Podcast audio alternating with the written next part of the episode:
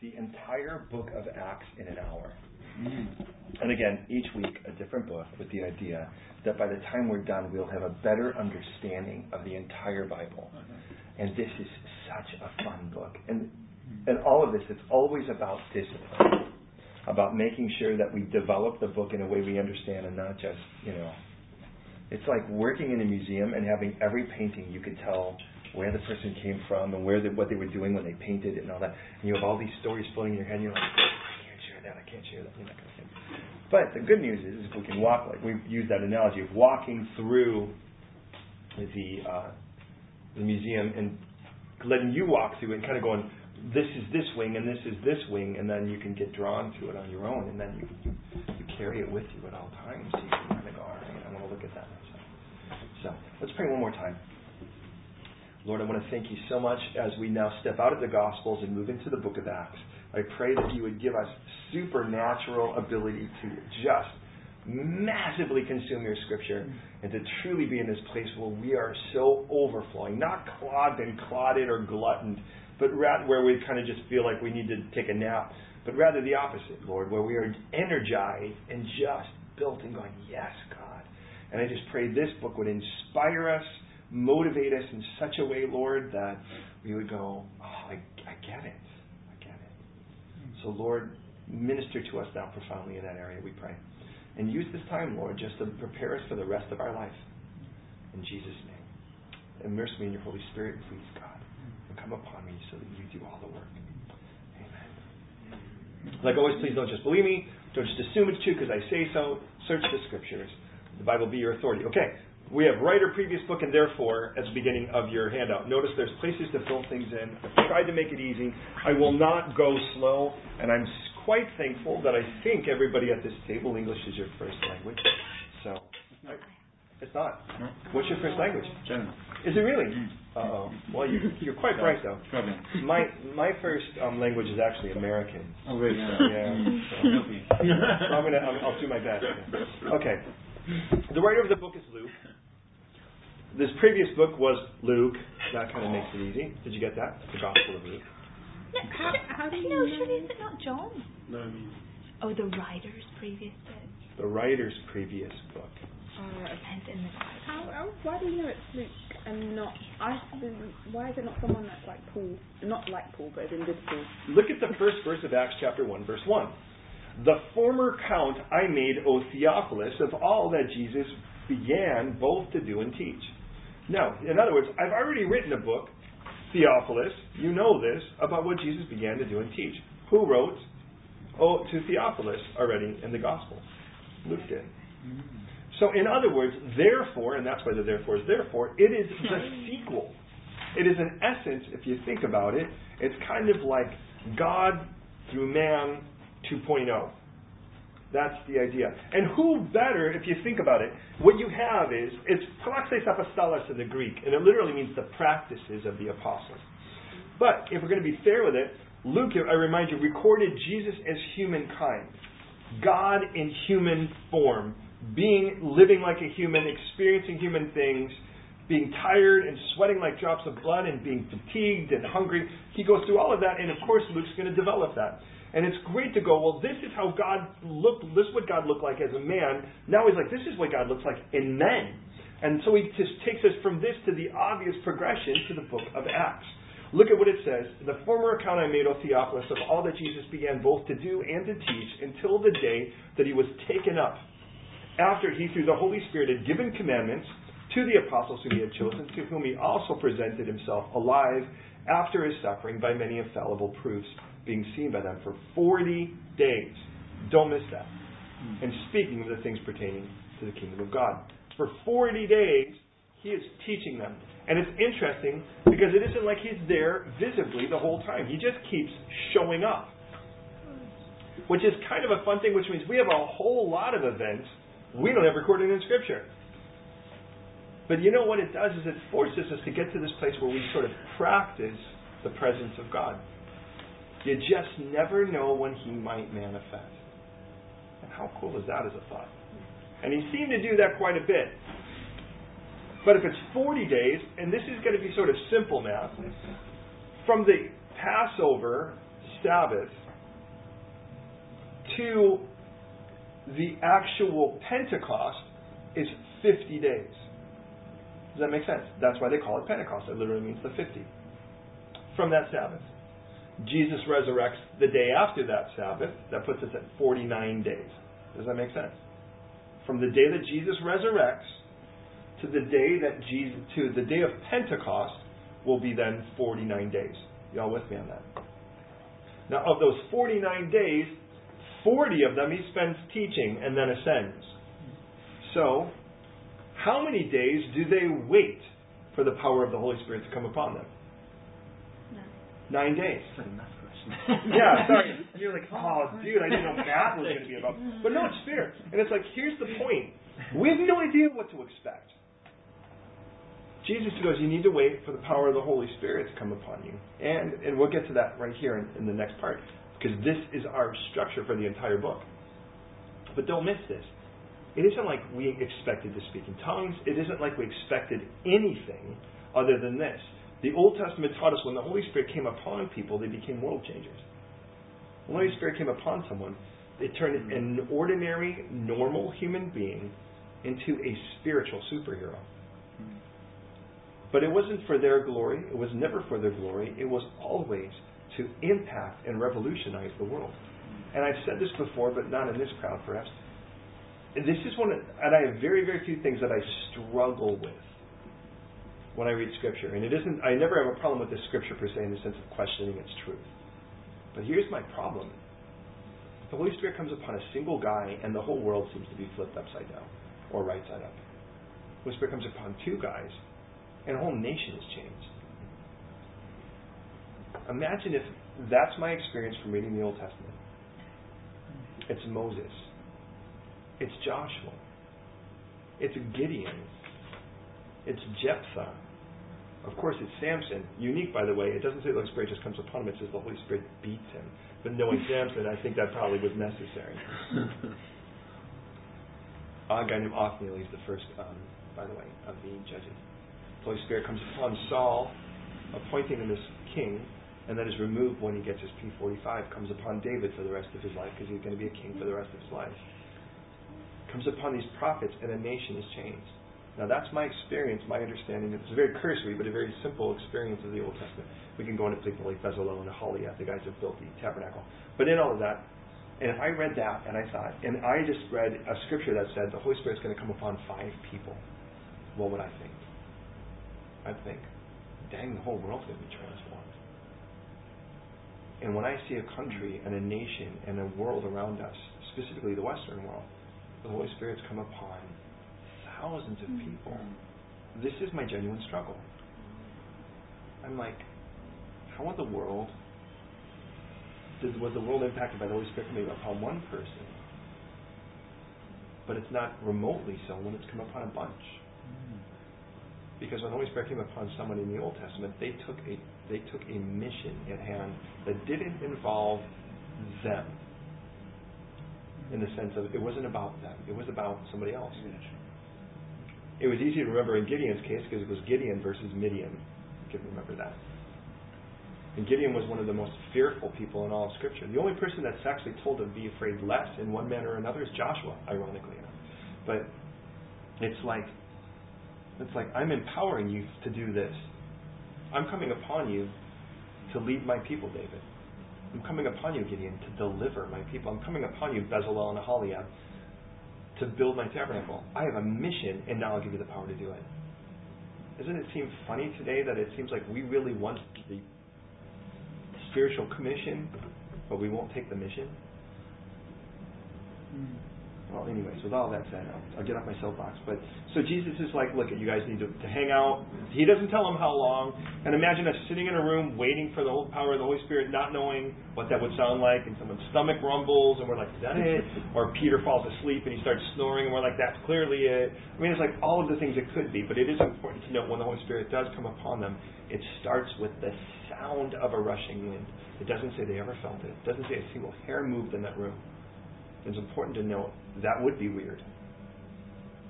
And when it sounds like a hurricane, and then you look around and all the papers are still, that would be weird. But it's important to note the Holy Spirit's identified first by sound, by hearing. Now, with that in mind, Jesus like to stick around. I want you to uh, wait for the power of the Holy Spirit. And they say, well, now, this is the time you're going to restore your kingdom, which is where their mind is. And he says in verse 7, and that's on your page, it is not for you to know times or seasons which the Father has put in his own authority, but you will receive power when the Holy Spirit has come upon you, and you shall be witnesses to me in Jerusalem, in all Judea, in Samaria, and to the end of the earth. Get that? this word power, again, let's focus on this for a moment, because if we develop this, the rest of it picks up quite quickly. Um, dunamis, of course, we're like, it's like dynamite. Problem is, in almost every other application where this word dunamis, like dynamic, is used, it isn't speaking about explosive power. It's speaking about power to overcome resistance. And it's what the term literally means, mm-hmm. is the ability to overcome resistance. But if my focus is on me, I'll want power so that I can basically be pumped up. Like that's my mindset. But if it's to take on God's mission, I need power to get over resistance. So let me ask you, just to see if you agree with me. So I'm not going to tell you my answer. Where is the source of the biggest resistance for you to share Jesus with others? Mm-hmm. Fear of man. Mm. Yeah. So can I dare say it's us? Mm. Can you imagine if Jesus is like, look, at, by the way, you all did just desert me and flee just a couple days ago. You guys are all aware of that, right? You know, and he goes, but I'm going to give you the ability to get over yourself, and then you will be witnesses to me. Isn't that beautiful? Is there anyone that you know that doesn't need that today? And he goes, you'll be witnesses. The word for witness, moterias, literally means evidence. But I would like you to consider this is one of the mm-hmm. beautiful things. You're never the artist, you're the paintbrush. You're never the craftsman, you're a tool. And you are not the lawyer, you're evidence. So you don't have to convince somebody, but you may be convincing someone. The, the cool part about it is you don't have to come up with the argument. That's Christ's job. But you want to be available because he will call you to the stand. That's the benefit of being a witness. He may call you to the stand, and here's the beautiful thing. You know what you have to do when you're called to the stand? Answer honestly. How fair is that? he goes, You're going to be that. Now listen, he goes, when, when the power of the Holy Spirit comes upon you, you will be evidence to me in Jerusalem. I'm sorry, no, it's perfect. Thank you. Jerusalem, Judea, I'm sorry, Jerusalem, all Judea, Samaria, the ends of the earth. Are you with me on that? Jerusalem is where they're at. They're waiting. Right now, we are in Greenwich Village. All Judea. Greenwich Village happens to be in Greenwich, the royal borough, borough of Greenwich. ah, you know, in better.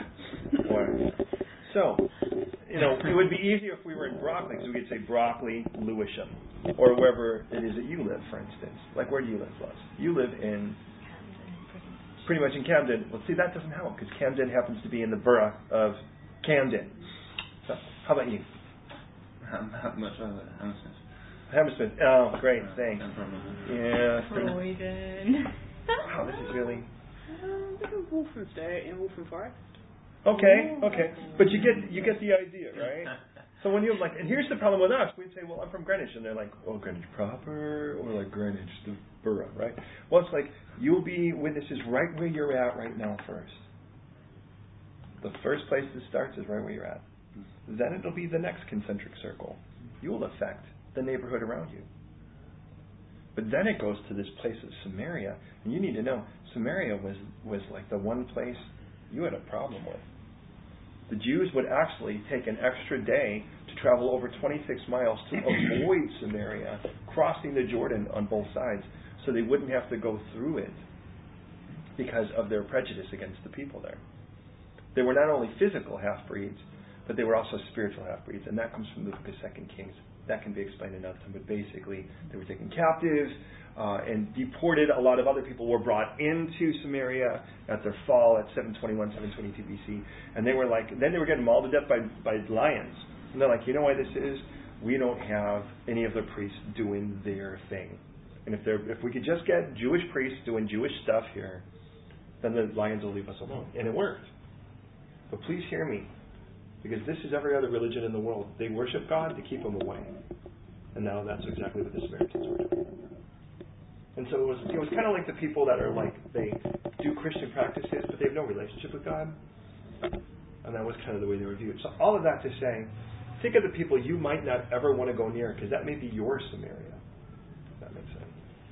And then the end of the earth. Now I'd like you to consider the fact that's the way this book plays out. It focuses on Jerusalem in chapters 1 through 7, Judea in chapter 8, by the first portion of it, then the second portion it gets to Samaria, and then finally chapters 9 through the rest of the book, the end of the world. Now it's important to note the Old Testament shows us the land of Israel, the people of Israel, and they wind up getting deported east. So I have to think that's your east, right? In the book of Acts, God takes his people in Jerusalem and he ultimately moves them west. If you think about it, the gospel moves west. I mean, it will go elsewhere as well, but that's the that's the focus of the book of Acts. So, Jerusalem, chapters one through seven, it spreads. It spreads to Judea. Judea, after Saul was consenting to the death, the people fled, by the way, out of Jerusalem and went to outskirts of Judea and Samaria. And once they went to Samaria, God's going to go. And by the way, the good news is persecution was one of the best things that ever happened in that place mm-hmm. because it got the gospel out of the doors. And then finally, in the end of it, no, a pivotal book. It's pivotal in three primary ways, and it's important to note this. The first is it's pivotal in location. It starts in Jerusalem. And it moves from Jerusalem to Antioch, Syria, which today is in the land of Syria. So, that's one of the benefits. But ultimately, it moves from Jerusalem to Syria to on the road with Paul and his crew. It's on location after that. I mean, again, after chapter 13, we're just on the go. And it's like we've basically, in chapter 1 to 7, we've set up the studio, but by chapter 13, we're GoPro. It's our only shot. So it is pivotal in regards to location. It is also pivotal in the key figure.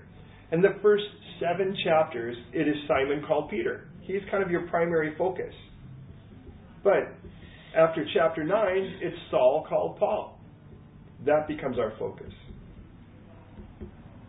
But it also is transitional or pivotal in ministry style. And this is fundamental because I don't want to diss either. I want to show that it's a progression.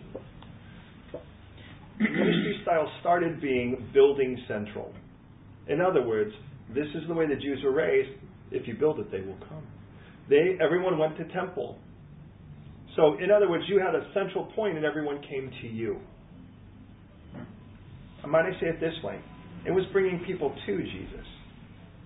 But it transitions from that to being people central, in which case you're bringing Jesus to people. Now, when you first get saved, do you know that 94% of the people who are, at least this is in America, I don't know what it is here, 94% of the people, according to Barna's, that are invited to church and show up have been invited by somebody who's been a Christian less than a year. Do you know that? 94%. Wow. I can imagine. And do you know people who tend to serve in a ministry, that, like that they desire to serve in a ministry, often it correlates with the ministry where they got saved. It's you know, you're hard pressed to find like a classic example. Daniel, when did you give your life to Christ? Uh, 10 years old? Daniel, by the way, was more than open in volunteering to serve the kids. My heart is for pastors first, but if I have an age group that I just, it's basically that kind of college and career group, university and career group people. That was when I got saved. And I just find it interesting. And one of the things is you kind of, I think you just kind of know, I know God reaches people like that because I was one of them. Mm. If that makes sense. Mm. Now, when you first get saved, though, what you do is you kind of go, I got saved there. You should come. Right? There's nothing wrong with that. That's, in essence, the beginning of the ministry. You know, people are like, you need to go out and evangelize. Let's say, look, if you are in a place where you're like, I, I just, I, I still get diuretic the thought of sharing Jesus with just someone, but it's like, well, then start with the ministry the way they did, which is invite people to a place where you know Jesus is going to be preached. But ultimately, what happens is you grow and transition to a place where then you're going to go bring Jesus to them. Does that make sense? And I love the fact that God didn't diss it, but what He did is He developed it. Okay? Does that make sense? So, here we go. Um, Acts chapters 1 through 12, the revolution of the stationary church. Chapters 1 and 2, they're waiting for the power of the Holy Spirit. Peter's like, you know, we need to help God out. I know what it is. We only have 11 guys. Judas hung himself. We need to get a 12. And so let's flip some coins and let's find a guy. Now, again, loose paraphrase, but don't just believe me. And they get a guy. I mean, the worst part about it to me is that it's recorded in Scripture that it wound up with two guys and one guy, and both the guys are listed. Now, you're like, well, whatever happened to Matthias, the guy that won? Well, in the end of it all, we don't really read about him after that. But I would think, man, it stinks. You're in the Bible and you're the guy that lost the toss. Mm. oh, it's like you're going to go down and go, oh, you're like Judas called Justus. Dude, sorry to hear about the fact you didn't make the 12, you know. didn't make the cut, man. But anyway. No. Yeah. And you're like, you're permanently recorded in Scripture for this. Um, no, you're waiting for the power of the Holy Spirit. Peter tries to help out, but in the end of it all, we don't realize God's been bringing this to a head. For 1,400 years, people have been celebrating the Pentecost as Shavuot, as the feast of the first great harvest. And for 1,400 years, we take the best of our little bits and we bring it before God. It's the first of our harvest, and we go, God, thank you for this. Clearly, this is the beginning of an amazing season of harvest. Interesting, because that's exactly what takes place. The Holy Spirit empowers 120 roughly. They're praying in a room. And as that is the case, they start speaking. And of course, naturally we go, well, clearly every one of them is speaking in a language. Yes, they are. Are they all speaking in a language they didn't know before that? You're in danger. You're afraid. You're afraid to answer for good reason. Mm. We we know that they're all Jewish people up in a room praying. And it says this in Acts 2:8. How is it that we hear each in our own language in which we were born? Parthians and Medes and Elamites. Sure, that would be foreign. Those dwelling in Mesopotamia. That would be. By the way, you have Meso means middle. Potamos means river, the middle river. So that's Iran, Iraq. Moving up from there. The, hippos is the word for horse. So a river horse is a hippopotamus. That's where we get the word. Anyways, notice what's after Mesopotamia Judea. Guess what the language was of the Judeans? The language that those 120 spoke before this point. Now, would that be hmm. weird? We're all in a room and we're praying. And the reason I'm saying that is the point is not that they're speaking in foreign languages here, that everyone was, because someone or some ones weren't. But they all were praising God. So imagine, like, we're praying and the Holy Spirit comes like tongues of fire upon us, and you start speaking Swahili. I assume you don't speak. I don't know. No. But it is a cool language. Or even better, dare I say even better? Oh, that's not a fair thing. Russian. You're, yeah. Oh, yeah. It's like, you know, that's right. You know, you're like kind of going there. And while this is happening, it's like Lois pulls off this perfect Zulu, right? And we're just like, dude, that's just epic, right? And while this is happening, at this point now, it's like, it's like you know, Jaden now starts speaking German, and he starts to speak German. And now, as I say, German can be a kind of a pretty pronounced and out, outspoken language, and Jaden tends to not be that person. But it'd be even cooler because at that point, Carlos like, dude, I recognize that language, right? You know, but and that's the point of it. And while this is happening, Daniel speaks perfect Chinese. Ni hao. Right? And while this is happening, people outside are from Germany and from South Africa, and it's like, and, and it's like, and they're kind of going, "Whoa, I hear this," but not everybody's from that. There are people from Judea. There are people, strangely enough, and this is strange because in London, this was one of my biggest surprises. Is there are actually a few people from England in London? You know, I was like, I expected just like, oh, you know, like, I'm like I can't find three guys to rub together that are British. I'm not that I really. Anyway, you know, it's like it was like so strange to me, but it was like there are still that if the Holy Spirit came upon us and started speaking, it would be good for someone to speak English Because there are people downstairs that barely but still speak that alone right now. And it's like, the point is people are like, what in the world's going on? Peter stands up and speaks. And he says, this is what's, and he takes it to Scripture. Thank God for that. And then he gives an altar call, and 3,000 people get saved. Don't miss it. It is the feast of the first great harvest. And so what happens as a result of that? The first great harvest. Mm. And you go, wow, that was an epic harvest. I get excited about the rest of the harvest because this is the first. Does that make sense? So then it says that the church, and I love this, and I don't want to miss this verse because then we actually, we can, I mean, it becomes more general. But in Acts chapter 2, it says this, and it's important to note what happened and what was the result of it, is that they continued steadfastly. So now think about it this way. We were 120 people waiting for the power of the Holy Spirit, but we did things regularly. We had church. And then 3,000 people get saved, and we're like, well, what do we do? You know what we do? We do what we've been doing, because apparently it's good. This has been the danger when we had the terrorists that hit here, uh, specifically those like at Edgware Road and so forth, if you remember back when, and the 911 situation that hit in America. If people flooded to hit the churches, but the churches hadn't been doing anything to reach people before that point. So now they were like digging up books to figure out how do I reach people. I'm like, what were you doing before this? Does that make sense? And it is really important. So I'd love to like, give me a moment on this, please. They said they continued steadfastly in four things, and it said, and as a result, the Lord added daily those who were being saved. So apparently the church was healthy. And I like to think of it in sort of four food groups. It's like if you start missing out on one of these, physically, that's what we had in America. So we had four food groups, and if you miss one of those, vitamins that are essential are going to be missed. They're going to be abrogated, and your body will suffer for it. And I'd say spiritually, there are four food groups as well, but the church dedicated themselves to these things and continued to when it grew. The first, it says, was the apostles' doctrine, was studying the Word. They were in the Bible. They were, and by the way, apostles' doctrine didn't just mean that they got a couple slogans. They actually learned what the Bible said. The second is notice it says, and fellowship. Now, please hear me on this. Fellowship, koinonia, means to have something in common. And this is the danger. Before we came to Christ, we all had something in common sin. We were all naturally gifted sinners. You gave your life to Christ, guess what we still have in common? Sin. We still deal with it. No. Anyone here not deal with it? Okay, perfect. Okay, well, we'll pray for that delusion as well. yeah, that was good.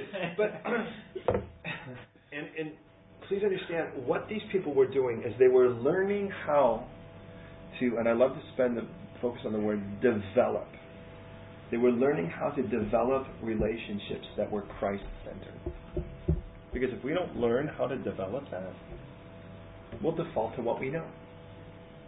You know what happened? Black people will hang out with black people. White people will hang out with white people. Young people will hang out with young people.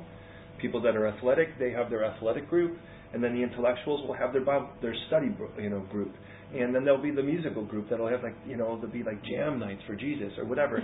But in the end of it all, and I'm not saying that having in common interests are okay are, are bad, but we have to learn how to put Jesus in the center of our relationships. I mean, look, look around the table. I'm like, really? I mean, other than the fact I'm the old guy, we don't necessarily have a tremendous amount in common.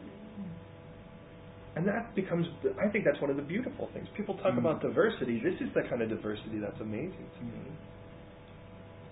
And it's like, what these people did is they studied the Word together, and they're like, you know, I should go to hell, you should go to hell, but God saved us both. Isn't that amazing? And you know what I loved about church when I first started going to, to one that actually taught the Word? Was how people were just blown away by the simple things. You remember it was like, isn't it awesome to be saved? God help me. I lose a passion for that simple, beautiful truth. Mm-hmm. Because none of the other stuff really mm-hmm. matters if that one isn't. And I was like, how do we have relationships where Jesus is still at the center? Mm-hmm. You know? So they did that. That was two. And by the way, that's important. The third thing, by the way, it says is that they broke bread. In 1 Corinthians 11, 26, it says that when you do this, you testify of Christ's death till he mm-hmm. comes.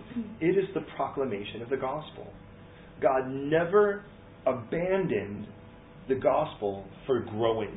If you grow away from the gospel in your growth in Christ, you've left your foundation. They constantly, and God ordained, He wanted the gospel preached in church. He's like, well, that's for evangelists. To be honest, if you're gonna, this is why we do it, and we give an altar call every time that we're like we have our public services, because even if I know everyone's saved there, here's the benefit of it. You're like, well, that's kind of weird. He knows we're all saved, right? But it goes on online first of all, and second of all, if you know it's going to happen every time, and this we've had after 25 years of ministry, people are like, dude, I can tell you what, I can, I know that if I invite a lost person, they're going to hear the gospel here and get a chance to say yes to Jesus. There's something really cool about that. And they did this. They, they made sure the gospel was still increased. And that's perhaps one of the reasons why the Lord kept adding daily those who were being saved, because they had a chance to. So when, you know, when they sat me down in Camden when we first got here and said, you know, we don't need any more churches. Why does Camden need any more churches? And I'm like, have you ever, when was the last time you walked on a Friday night? Yeah. And they're like, well, we need to let you know nobody gets saved here. And I go, can I ask you, what's the gospel? If you can't tell me what the gospel is, I understand. But the fourth thing, it says that they prayed. Prayers. Paul would say that he desires that men would pray everywhere. But we corporately prayed. Notice what isn't mentioned in these things that continued quests for spiritual experience, time set aside for speaking in tongues, even epic worship experiences. I will say this, though if you're a worship experience, song singing, if we will, it should fit into number four as far as I'm concerned, because that is one of the things. Prayer. Take a look at, I challenge you to read every song that we sing that have been written by the crew here. Every one of them is a prayer. It's always directed towards God. Not that it's bad to sing songs about, hey, everyone, let's jump around and high five for the Lord. That's cool to have those songs. But in the end of it all, they're kind of like energy drinks the prayer God wants in His church. Because Jesus even said this is supposed to be a house of prayer. And if and you're probably aware of the fact that traditionally even Hebrew prayers were sung. So it doesn't surprise me.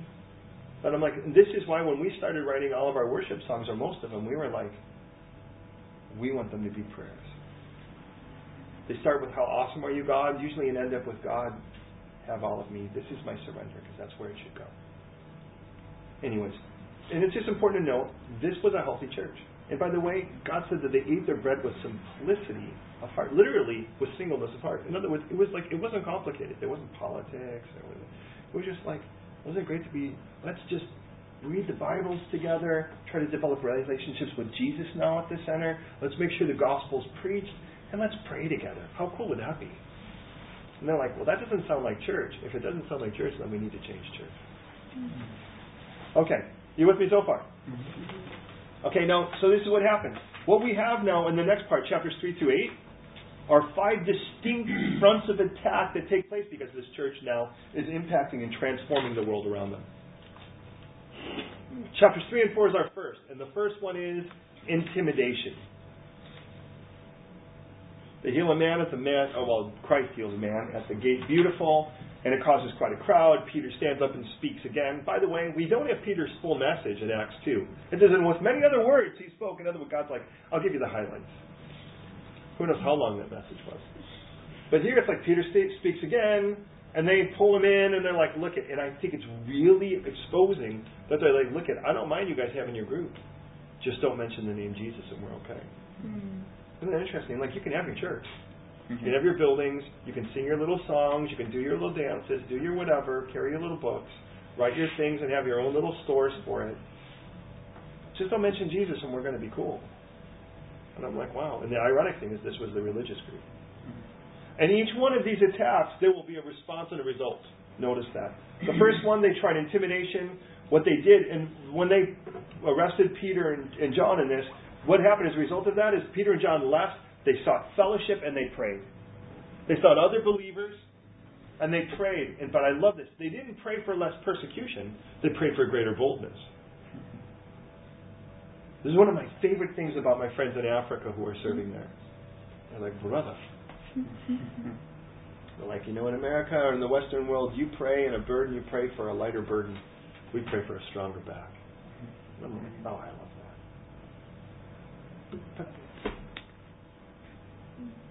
this haunts me. I'm honest to tell you this. For real. Because it's like they came back from this thing after being intimidated. But uh, I remind you, the same people that had Jesus killed only a couple months ago. So it, they mean business. And I'm like, you know what? I need to be refilled with the Holy Spirit. And the reason I say that is I wonder if could it could it be that their fear was an indicator they weren't of the Holy Spirit. Because it says, be being filled with the Holy Spirit. In other words, you continually seek to be filled. because they came back, they left there, and they're like, man, I need to get filled with the Holy Spirit again. And I just, I just wonder. It was like, wow, I'm, fear is gripping me here. God, I need more of your Holy Spirit right now. And I'm not asking for less persecution, but I need more boldness. And I know that comes with the power of your Holy Spirit. I already saw that next too. I know that. The result of it, God does an earthquake. He shakes the world, fills them with the Holy Spirit, and great boldness ensues. Mm. He responds in that way. And that's our first challenge. And by the way, I wonder how much of the church this would shut down. How much intimidation. Well, let's face it, in England, that's just a cross look. I mean, most of the people here that give you that look, they couldn't put up behind that look anything. Let's just be honest.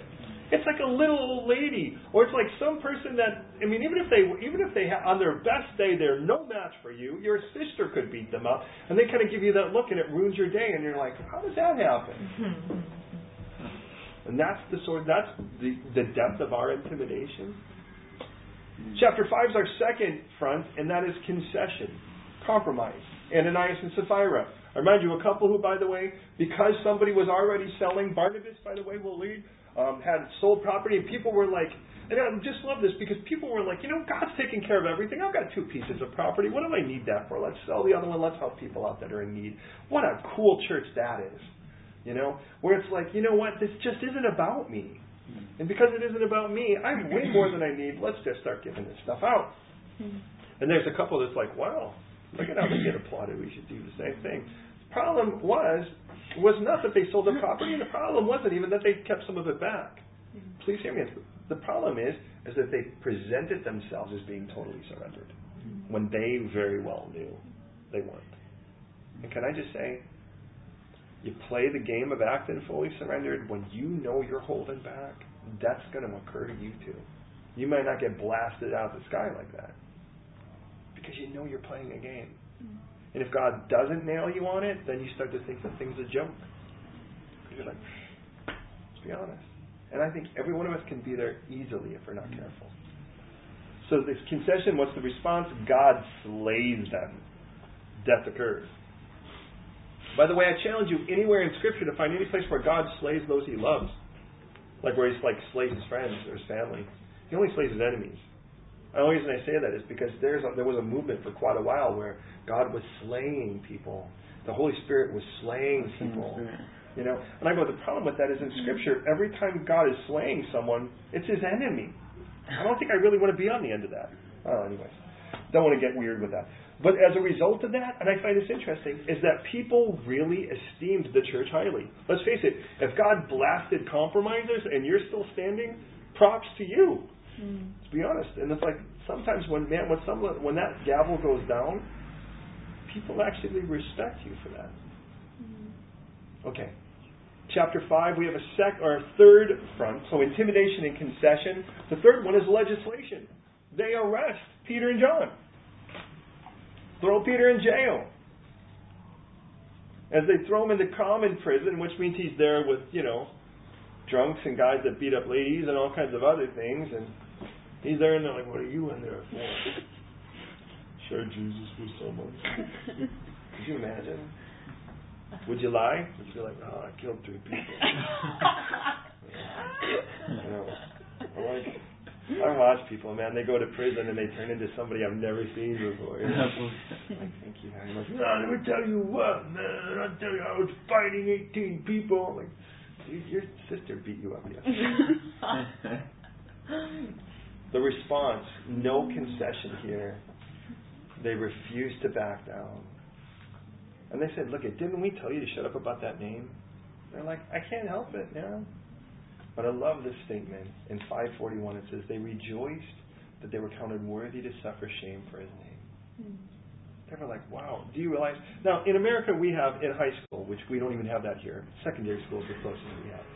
Basically, from 13 to 18, you're basically in what's called high school. During that time, you have sports classes, which um, I'm learning not everybody goes to, but uh, you had your on your teams you had what was called the junior varsity, and then you had the varsity. It's like a film. That's uh, just these American films will help you with this. But the idea of if you try it out, and traditionally, the, because there was a four-year program, the last two years, that's juniors and seniors, they made varsity because they were going to be the best traditionally. But to make varsity means you made the best team. We'd say it this way, like you made Premier League. Well, that's probably only going to speak to two of you here, maybe three. Um, but on the other side of it, it's like you it's like so they say, oh man, you made JV, and it's like congratulations. What that means is you were good enough to make a team, but you didn't make the team. Does that make sense? And the reason I say that is, is that um, you got to be good to make varsity. Especially, I mean, our school is 5,000 people. So, I mean, if you're going to make any team, you did pretty well. And they, anyway, I don't want to go over that, but to just say that I privilege of being able to, to play at a higher, a higher level, and I'm like, when somebody singles you out and wants you out, that's on the opposing team, you're actually doing something right. If they're like, you're no threat, then I'm like, wow. And people are like, I don't understand why it seems like the enemy's picking on me. Mm-hmm. Dude, you know, take it as a compliment. you know, as if they're like, well, oh, good. I mean, anytime somebody that's opposing you looks and goes, oh, good, I've got you, you know, you're in trouble. They're like, well, I can focus on something else now. But it's like, and the reason I say that is, is, is that they said, you know what? Thank you, Jesus. We made varsity on this. You saw in a way to put us in Premier League because persecution to this level means you knew that we could handle this. You wouldn't. Here's the great thing: our coach wouldn't put us in a field of play we aren't going to win in. The result: they were daily in the temple, and every house did not cease teaching and preaching Jesus is the Christ.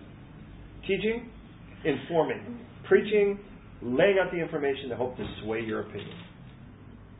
Chapter six, and now this is our last, our second to last of the um, of the all out of fronts division.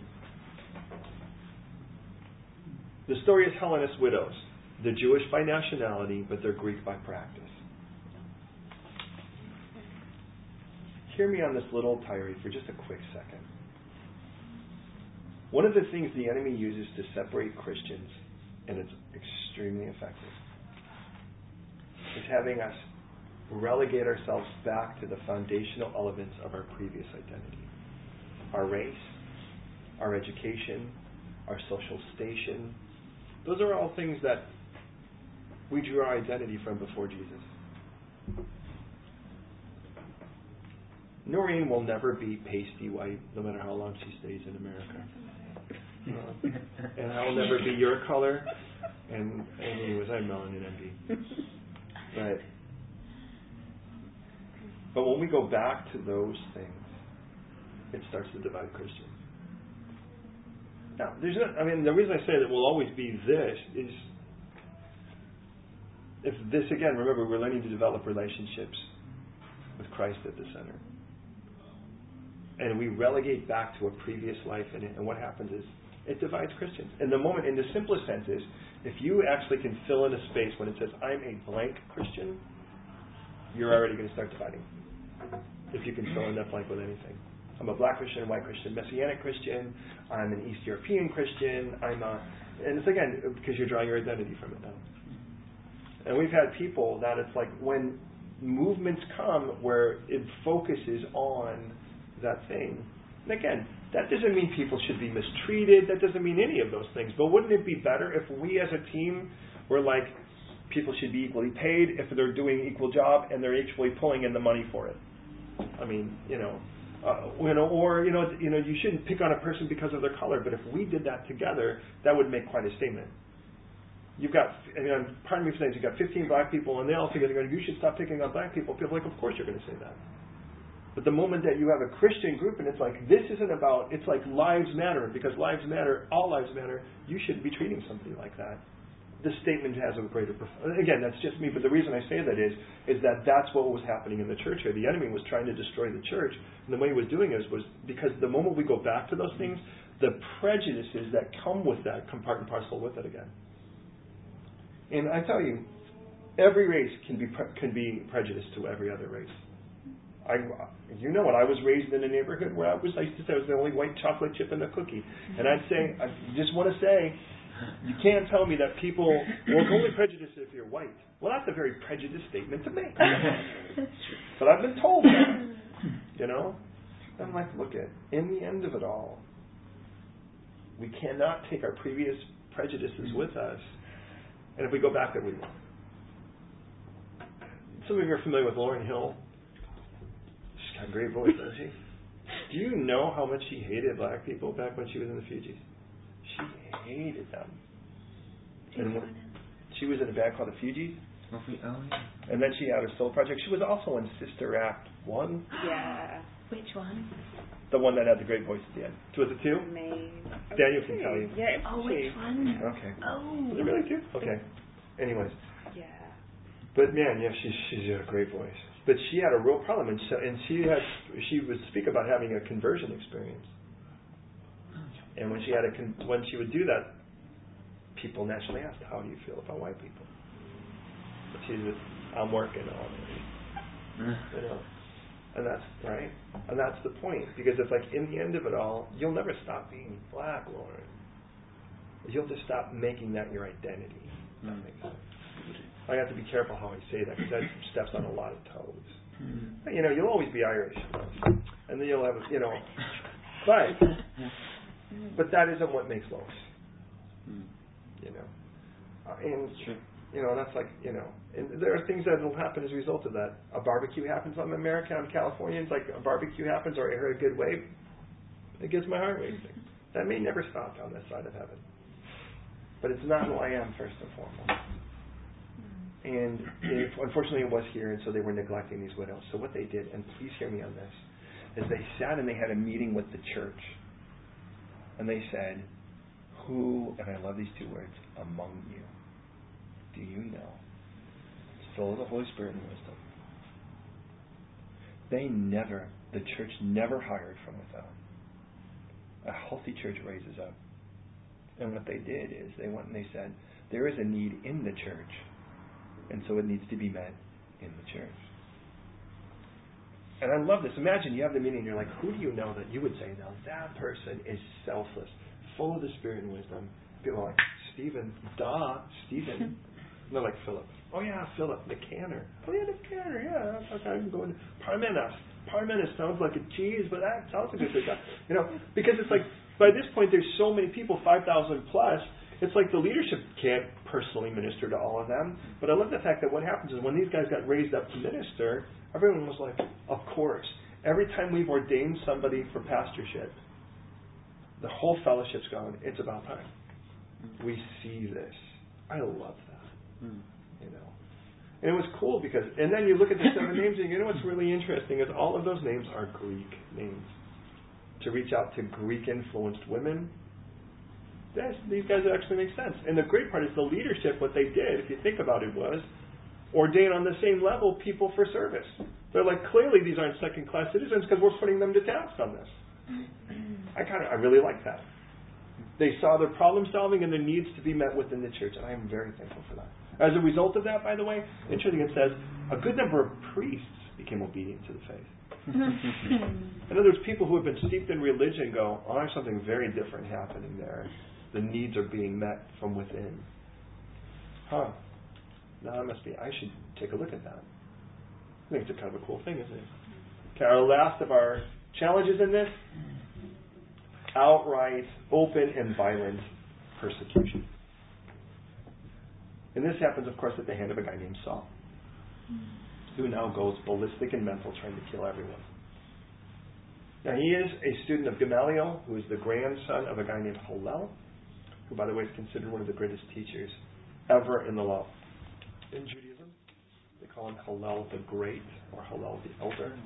his he, his grandson, and it's important, and, and it's easy to miss this. By this point, the Sanhedrin, the ruling party, which is 70 people, was headed over by a president.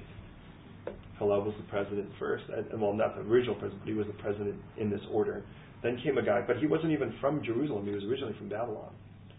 And so the next guy came was super nationalist. He would almost be like, what do they call this? The English Defense League. He'd be like a guy like that. And he was actually, his mindset, his name was Shammai. And he would basically tell people that Gentiles were created to fuel hell. That's a warm and fuzzy. Which is completely the opposite of love. And so then after Shammai, it wound up becoming Hillel's son. So like the pendulum just kept doing this. But Gamaliel, who was the became the president of the Sanhedrin, I believe he was the president of the Sanhedrin during the time that Jesus was killed. And he was under more of that kind and compassionate Hillel. It's interesting. They actually say that when when this guy died, Gamaliel died, the glory of the Torah died with him. Because he was the last great Torah teacher in the eyes of traditional Judaism. And he was Paul's, Saul's personal teacher. Kind of like studying under C.S. Lewis. They had the Torah program. Kind of that idea. Mm-hmm. So this, what's that? How do we know this? Because well, Paul actually gives testimony of Gamaliel.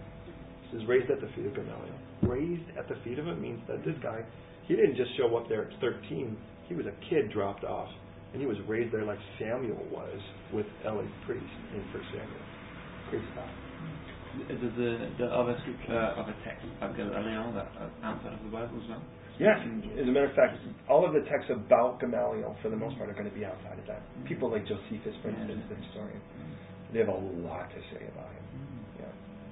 So, I mean, it, yeah, there's all kinds of stories, and you know. But anyways, so here's the point of this, and then because the last part just kind of picks up, and I'll just give a basic overview is that the church endured every one of these things. But the problem was is that the thing that the church was becoming was extremely stagnant. And God focuses on this word apostle, which literally means sent out. The ironic thing is that the apostles weren't going anywhere. So it's kind of like going, we're the world travelers, and what we do is we sit at home and watch Netflix, you know, shows. It's like, oh, funny, you know, and it's like, yeah, you can tell me about all of these places, but I don't see a single stamp in your passport. That's a little weird. It's like the apostles aren't going anywhere. So what does it take? That's what it took. Oh, you, you know, it's like the, the power, the, the fist of persecution came down and everyone scattered. But when they scattered, they preached the gospel. Hi. Woo! Okay. So now here it is. So what happens? Ultimately, this guy thinks, I found myself. I found my purpose. Let's wipe out this cult. And in the eyes of Saul, Christianity looks like a cult.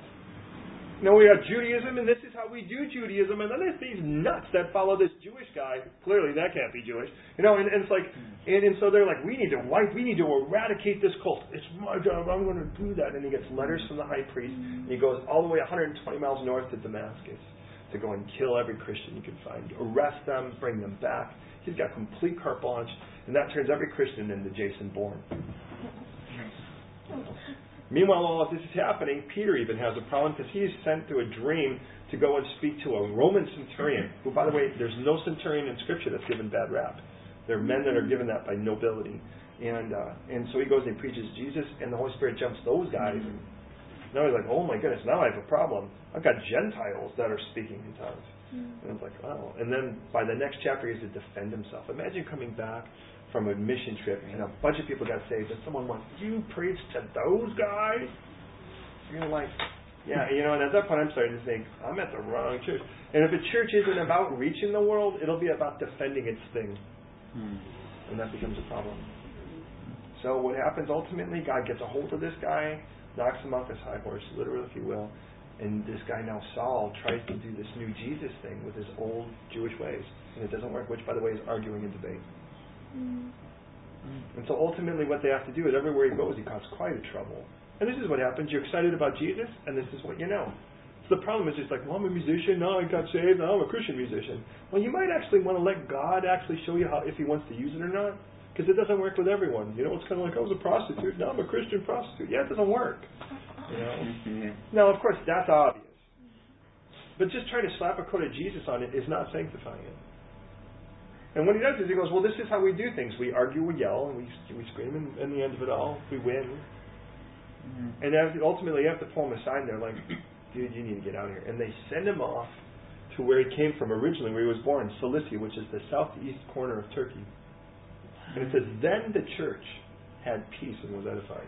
Mm. Like, you ever think, well, here's the secret for growing a church and having it be peaceful and edifying? Kick out a guy like that. Having no clue. But here's the thing, he had to learn from that. And it's fairly likely that that's where he learned to, to, to make sense. Because at that point, he has to make a, no, a normal living, Mm. completely unaware. Well, I mean, although he had the calling that clearly had been listed to him by Ananias, the guy who brought him back sight. Mm. But imagine it's like, like, it's for like eight years. It's like I know God's got this great calling on my life, but what the heck am I doing? And he's just trying to live normal. I guarantee he wouldn't have said, you know what's going to happen? Some guy that I tried to kill is going to seek me out and go, dude, I want you to pastor a church. But that's what's going to happen. Mm. And then things relocate 200 miles north to, to Syria because this church is actually starting to do what the Jerusalem church isn't, which is reach out to people. And they're like, you know, all these people are saved and they're real excited about Jesus. And you know churches like this. They're super excited about Jesus. They love being saved. But they don't know the word. And they need to get grounded. Or what's going to happen is they'll be super excited, but they'll be like firecrackers, and the wind's just going to blow them in every direction. And cults are going to jump on that. He goes, I know a guy, I know a Bible teacher. And at a risk, Barnabas, who's nicknamed that by his by the by the friends, by the church. Barnabas, by the way, means son of encouragement. We might say Mr. Encouragement. Oh, that guy's Mr. Encouragement. Totally makes sense. Off he goes. And he goes and he has to go I mean there's no Google. There's no you know he has to knock on doors and go, Do you know a guy named Saul? One of the eleven most common names among Jewish people. You know, and, you know a guy named Saul from Tarshish and he's in Tarshish. Do you know, do you know a guy named Bob from London? How many doors do you want to knock on? And they're like, oh, I think I know a guy like that. he finds him and how long that took. And he brings him back to this church. And the church was started, the church of Antioch, was started by a bunch of people who fled from him. Could you imagine that? But consider this. He said, I pull people away from their families, beat them in front of their families, and forced some to blaspheme. He'd show up at their house and he'd say, Denounce Jesus, and I'll leave you alone. I wonder how many people did. And others that are like, I am not backing down on this. All right, well, you'll go and get it. You with me on this?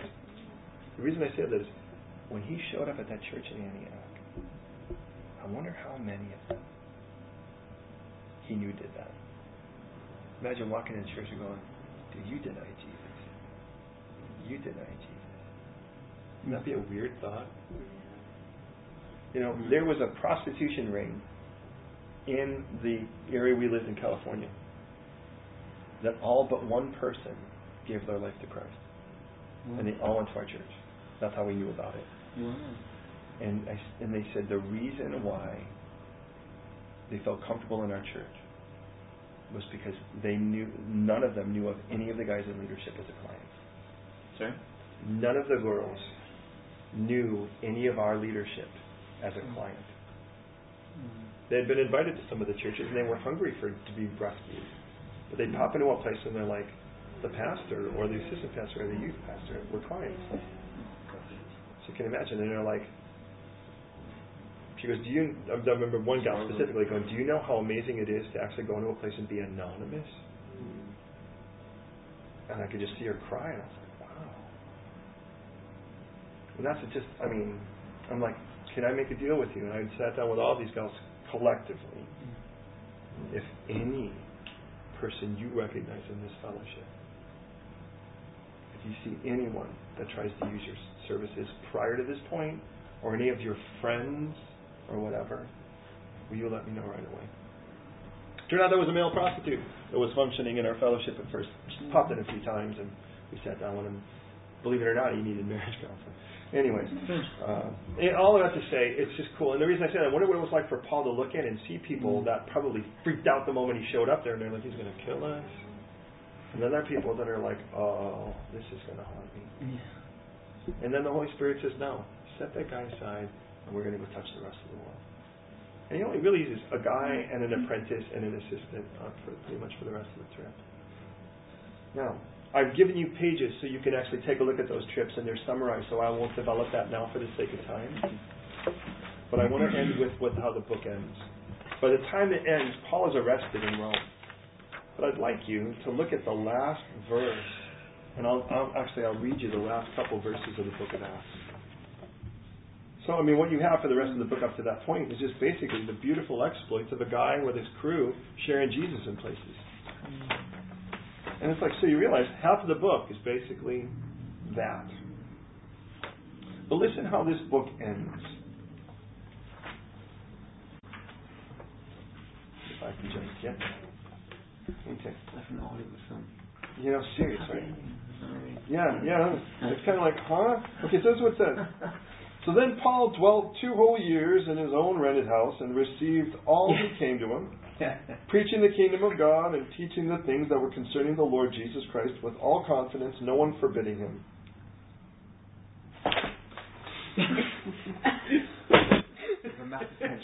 and here's the guy, okay, and I, I remind you, this is Luke's sequel. and I'm trying to think if Luke lived another 10 years, there would be like Acts Part 2 right? Yeah. It's like, like you, like you know movies like this. Dan, can I say two words? Star and Wars. There are movies where it's like this movie, like this didn't end. This was just setting you up for the next one. Cash cow. You know. And the only reason I say that is, is this was clearly written with the idea that, oh, I don't have any sense of finality in this. Yeah. And God does it on purpose. He did it in Jonah. Remember that? That's like Jonah. By the time that book of Jonah is, by the way, you realize it's the biggest revival I mean, as far as we're talking hundreds of thousands of people responding. Biggest revival in the entire Bible, and a guy's whining to God about it and complaining. And then he complains to God because a leaf, because a weed dies, because it gave him a little shade. Mm. And by the time the thing ends, he's still having a hissy fit. You're still like, what the heck is wrong with that guy? And he's like, and the end. And you're like, the end? He didn't repent. There's no, God didn't blast him, and you're like, and God like kind of left you in the end of it all. You ever like things where you're like, I think I need to take like an emotional bath now. and I really like that because God's like, so what did we learn from this? And I'm like, don't be that guy. And you know, it's like, me. and the reason I say that is, do you know what tells us that Christ records all of our deeds? Except this, love keeps no record of wrongs, and all of our, our things that have been forgiven are not recorded. They've been washed in the blood. So what God has left, I mean, you read the book of Hebrews, and it says Abraham didn't waver in his faith. And you're like, uh, did you read Genesis? Because I read, and you realize what's in between Genesis and Hebrews? The cross. Mm-hmm. And that washed away all those things, and God goes, let me show you what it looks like on this side of the cross. This is what's left. Only the good things. Isn't that awesome? Mm-hmm. And the reason I say that is, is that the way the book of Acts ends is it doesn't because what if God's still writing it? What if one of the chapters is this one right here? And then there were a group of people and they were praying around a table with some chips. Yeah, having salad, right? And and about to go and share a song downstairs. Why not? Do you know why a lot of the book of Acts may not be written? Because the church doesn't do stuff well, they do programs and stuff. And again, I'm not trying to diss the whole church, but it's like we. I mean, here's what it was: we waited on God's power, and we went out and we made people the important thing, and then we wanted to share with them. And yeah, that was going to be intimidation. Yeah, I guess that was going to be that. And then there was going to be compromise, and then there was going to be all-out persecution by the time we're done. But in the end of it all, we just kept praying, God, get me over it. Get me over me so I don't stop this. And then people were changed. Well, question. It's an interesting thought because you think about the the Bible's written and they kind of finished there, uh, you know, mm-hmm. just, and then that's it. But now, two thousand years later, we can still refer back to that. But thinking ahead, like imagine four thousand years ahead of, I mean, obviously, it's not going to happen, but theoretically, like they. Oh, it's kind of weird because we're not writing anything. We're writing books and stuff about stuff, but it's not yeah. like a like a sort of. It's weird. I don't know. It makes yeah. sense. Like a continuation of like Jesus doing amazing stuff. It's like just stop there and we're like oh, we can chill now. We can just like yeah, do well, whatever we want. I mean, that's the end of that. yeah, but it's like, yeah, and especially here, because like, what about Spurgeon? What about, and what about these men that stood up in the face? I mean, Wesley's. Whether you agree or disagree with all the stuff they were about, I mean, I love this guy in this sense. He's 87 years old, and he's like, the doctor tells me I have to sleep past 4:30, so I fired him. He's like, I feel, I feel like I didn't get much accomplished because I only spoke at 17 places this week.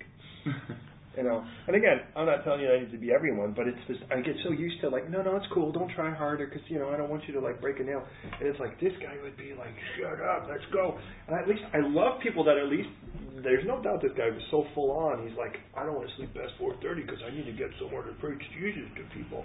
And I'd rather be with a guy like that. Yeah. Than a guy that goes, you know, two more hours. you know, come on, we're going to call it the duvet of grace. You know, you know? And I'm not trying to, you know, look at, I'm not trying to diss on your thing. I'm just telling you that's my world. My world is I don't respect myself when I'm like coasting, and I want to be full on, man. When this jersey gets retired, I want, I don't want anyone to go. There's no way anyone else is going to be used that big anymore. So, so I want to just pray first. I want to pray. Well, what what what would Acts 29 look like?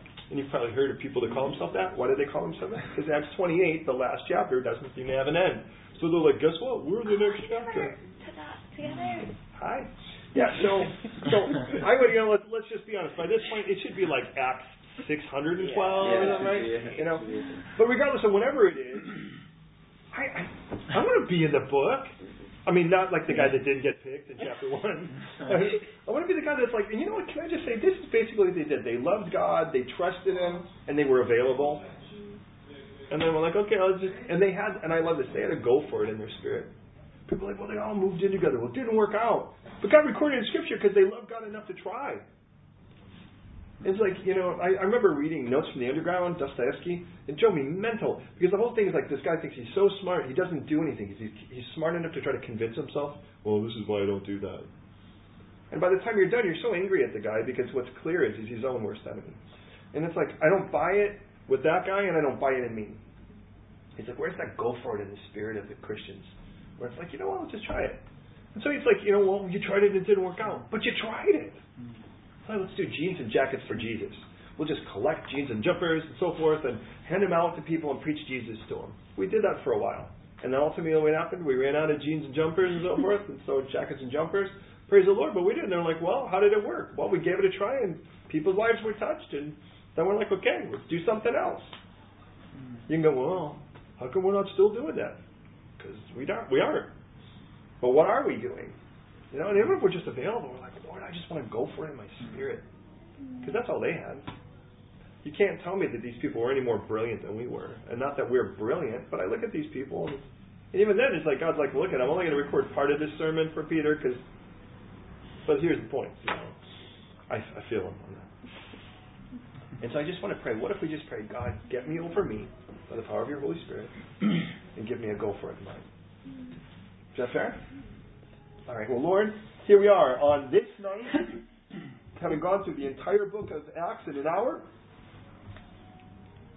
And here we are going, uh, we want to be available. So would you get us over us? By the power of your Holy Spirit, get us over us. Don't let any of the things that would get us back to focusing on us happen. And if they try, Lord, get us over that. Everything, Lord, from intimidation to litigation, Lord, to compromise and concession, Lord. I don't want any of that to happen, Lord. To all out persecution, get me so over me that it's about you and then it's about people.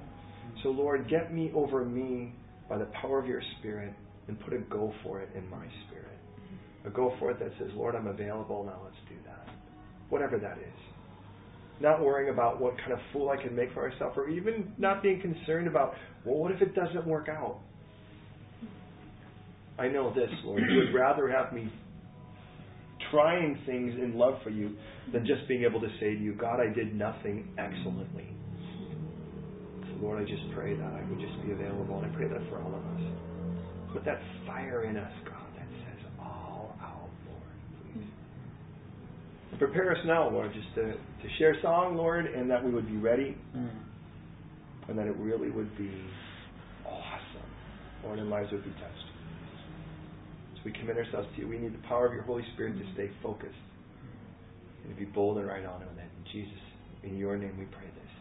Mm. Write your book now. May you get hand cramps mm. from writing this book in regards to what you do through us.